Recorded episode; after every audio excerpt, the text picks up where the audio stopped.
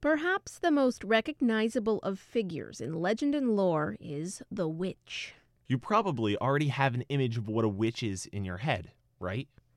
Well, I, I'm thinking, you know, the Wicked Witch of the West and from The Wizard of Oz, you know, green skin, mm, Crooked pointy nose, hat, crooked nose, and nails then the floors. yeah, and then Halloween decorations when they have the warts on their face and they're they That- laugh That's like perfect. that. Laugh.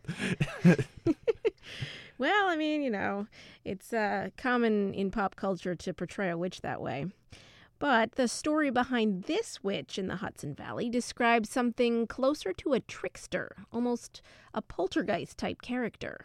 Sit down and listen as master storyteller Jonathan Kruk tells us the story of the Catskill Mountain Witch. Are the lights on? Good. Welcome to Listen with the Lights On. I'm Jessica Blaustein Marshall. And I'm Patrick Garrett.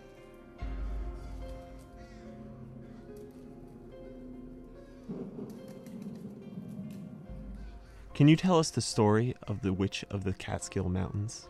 Yes, but uh, hold on to your seats.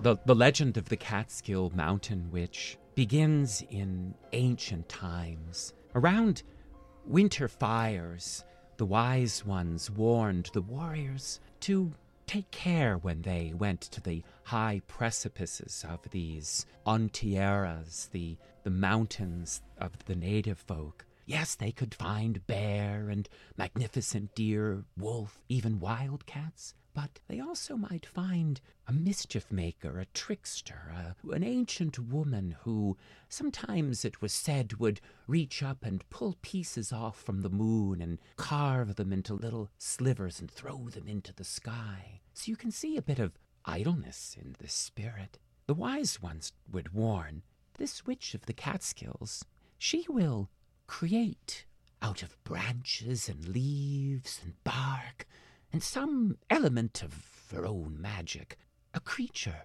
you will want to hunt. A huge bear who seems to have grown just lazy enough to let your arrow find its way to its body or a magnificent deer with meat to provide for a month back here. Do beware, young man, for this could be the witch who will create that image, and then you'll be stalking along, getting closer and closer, and just as you're about to draw back your arrow, you'll think, one more step. And when you take that step, oh, you fall down until you become a Manitou, a spirit, like her. So with this, the huntsmen in the Onteoras we now call the Catskills took great care where they put down their moccasins. But this only provoked the witch into setting out drinking gourds, which the hunters would do for one another. They'd fill one with water and maybe fill another for a companion, and then they'd place it at a location where they knew 'twould be a distance for the warrior next to travel. And the parched warrior would come along and find among the crags and the trees and the fern this drinking gourd, a skin, maybe a bladder, filled with water. And as soon as he goes to pick it up, whoosh, whoosh, whoosh, a raging torrent comes bursting forth from the stones, washing him away, maybe breaking his bones, and leaving him far more miserable than just wanting for water. This is the handiwork of the Catskill Mountain Witch. And finally, 'twas said she was the one who, after Rip Van Winkle had been misled by a gathering of Henry Hudson's lost crew for their twenty year drinking of these these uh, strange beers. And when Rip drank of the beer, he slept for those twenty years, and he went back to where he had seen these little dwarfish fellows, Hudson's crew, engaged in a game of ninepins. When he returned to the spot, he found one of these gushing torrents created by the Catskill Mountain Witch. And who's to say, when you hike through these places, don't you happen upon recent freshets, torrents, or as the Dutch called them, kills, which you think, this wasn't here before? It just appeared. Well, it just appeared, with help from the Catskill Mountain Witch. And there is her tale. Wow, she's a mischief maker too. Oh, too. she is indeed. Now, did this story, because it's obviously tied to Washington Irving, because you made reference to Rip Van Mm-hmm. Winkle, did this come from Washington Irving? That the witch was that his? It really existed before. It may not have been described as a witch, but the native people may have just said a. Um, they probably used a different word. I'm not entirely sure what they would have said, but she would have been more of a, a trickster a, to kind of keep you alert when you're out hunting. So he again may have certainly picked up on that and was a great sponge for all of the region's, you know, local lore, regional lore. And then he was the one, he incorporated it into Rip Van Winkle, which really he borrowed from an old German fairy tale, in, in some places almost verbatim. But he was masterful at weaving in the local folk, the local, the Dutch, the uh, American Revolution, all of the times.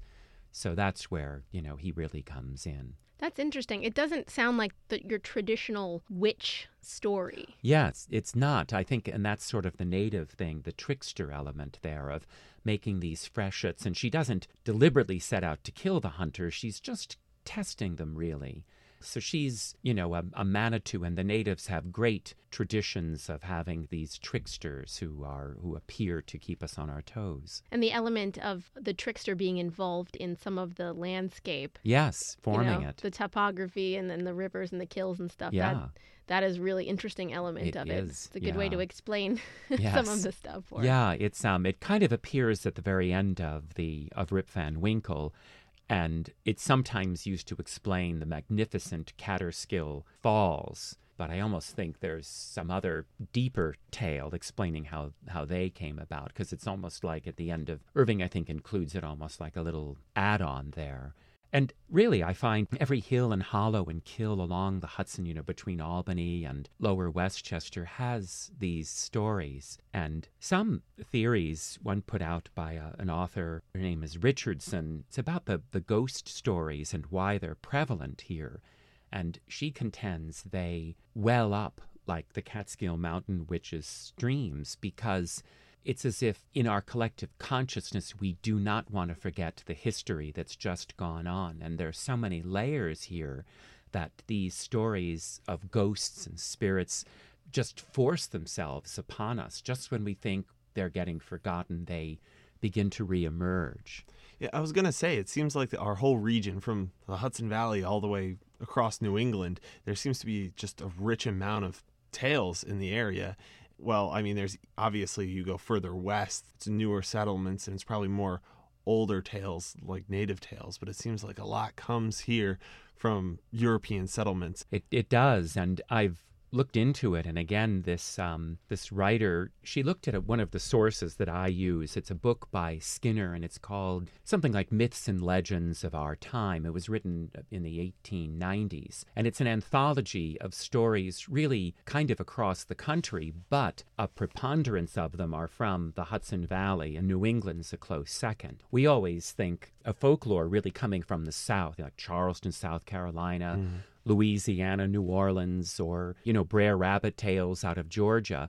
And the South is like, eh, or Texas with all the tall tales. But the Hudson Valley gives all of these places a run for their money. And I contend offers even more because it, it, it really shaped American history because it was here before a lot of those other places were really getting underway. And plus, it's, you know, unique with the Dutch influence here as well. Yes, I've always thought, you know, and, and to your point about traveling out west, I never felt the same sense of, of lore that I did, you know, Exactly. traveling around this region, out in California, out in, you know, Utah and Arizona with the, those massive, like, orange rock formations. Yeah. You don't get the same vibe that you do just taking the train down the Hudson River. Yeah, or, you or feel even sailing or Exactly. And there are stories out in the West, and they're wonderful. There's the origin of the tall tales, but they're fewer and more far between. no you i read you were born in texas right But I just lived there long enough to get from the local bank a certificate allowing me to practice the fine art of the tall tale.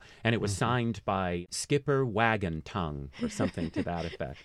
But then I quickly, you know, ended up moving. Um, I was an army brat, so that's why I lived in Texas, and I know lived in outside of Buffalo and a few places, and then mo- mostly in the uh, the lower Hudson Valley.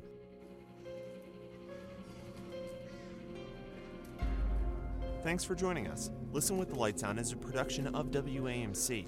Our theme music is Grizzly Reminder by Midnight Syndicate. For more spine tingling tales, check out our podcast or head over to WAMC.org.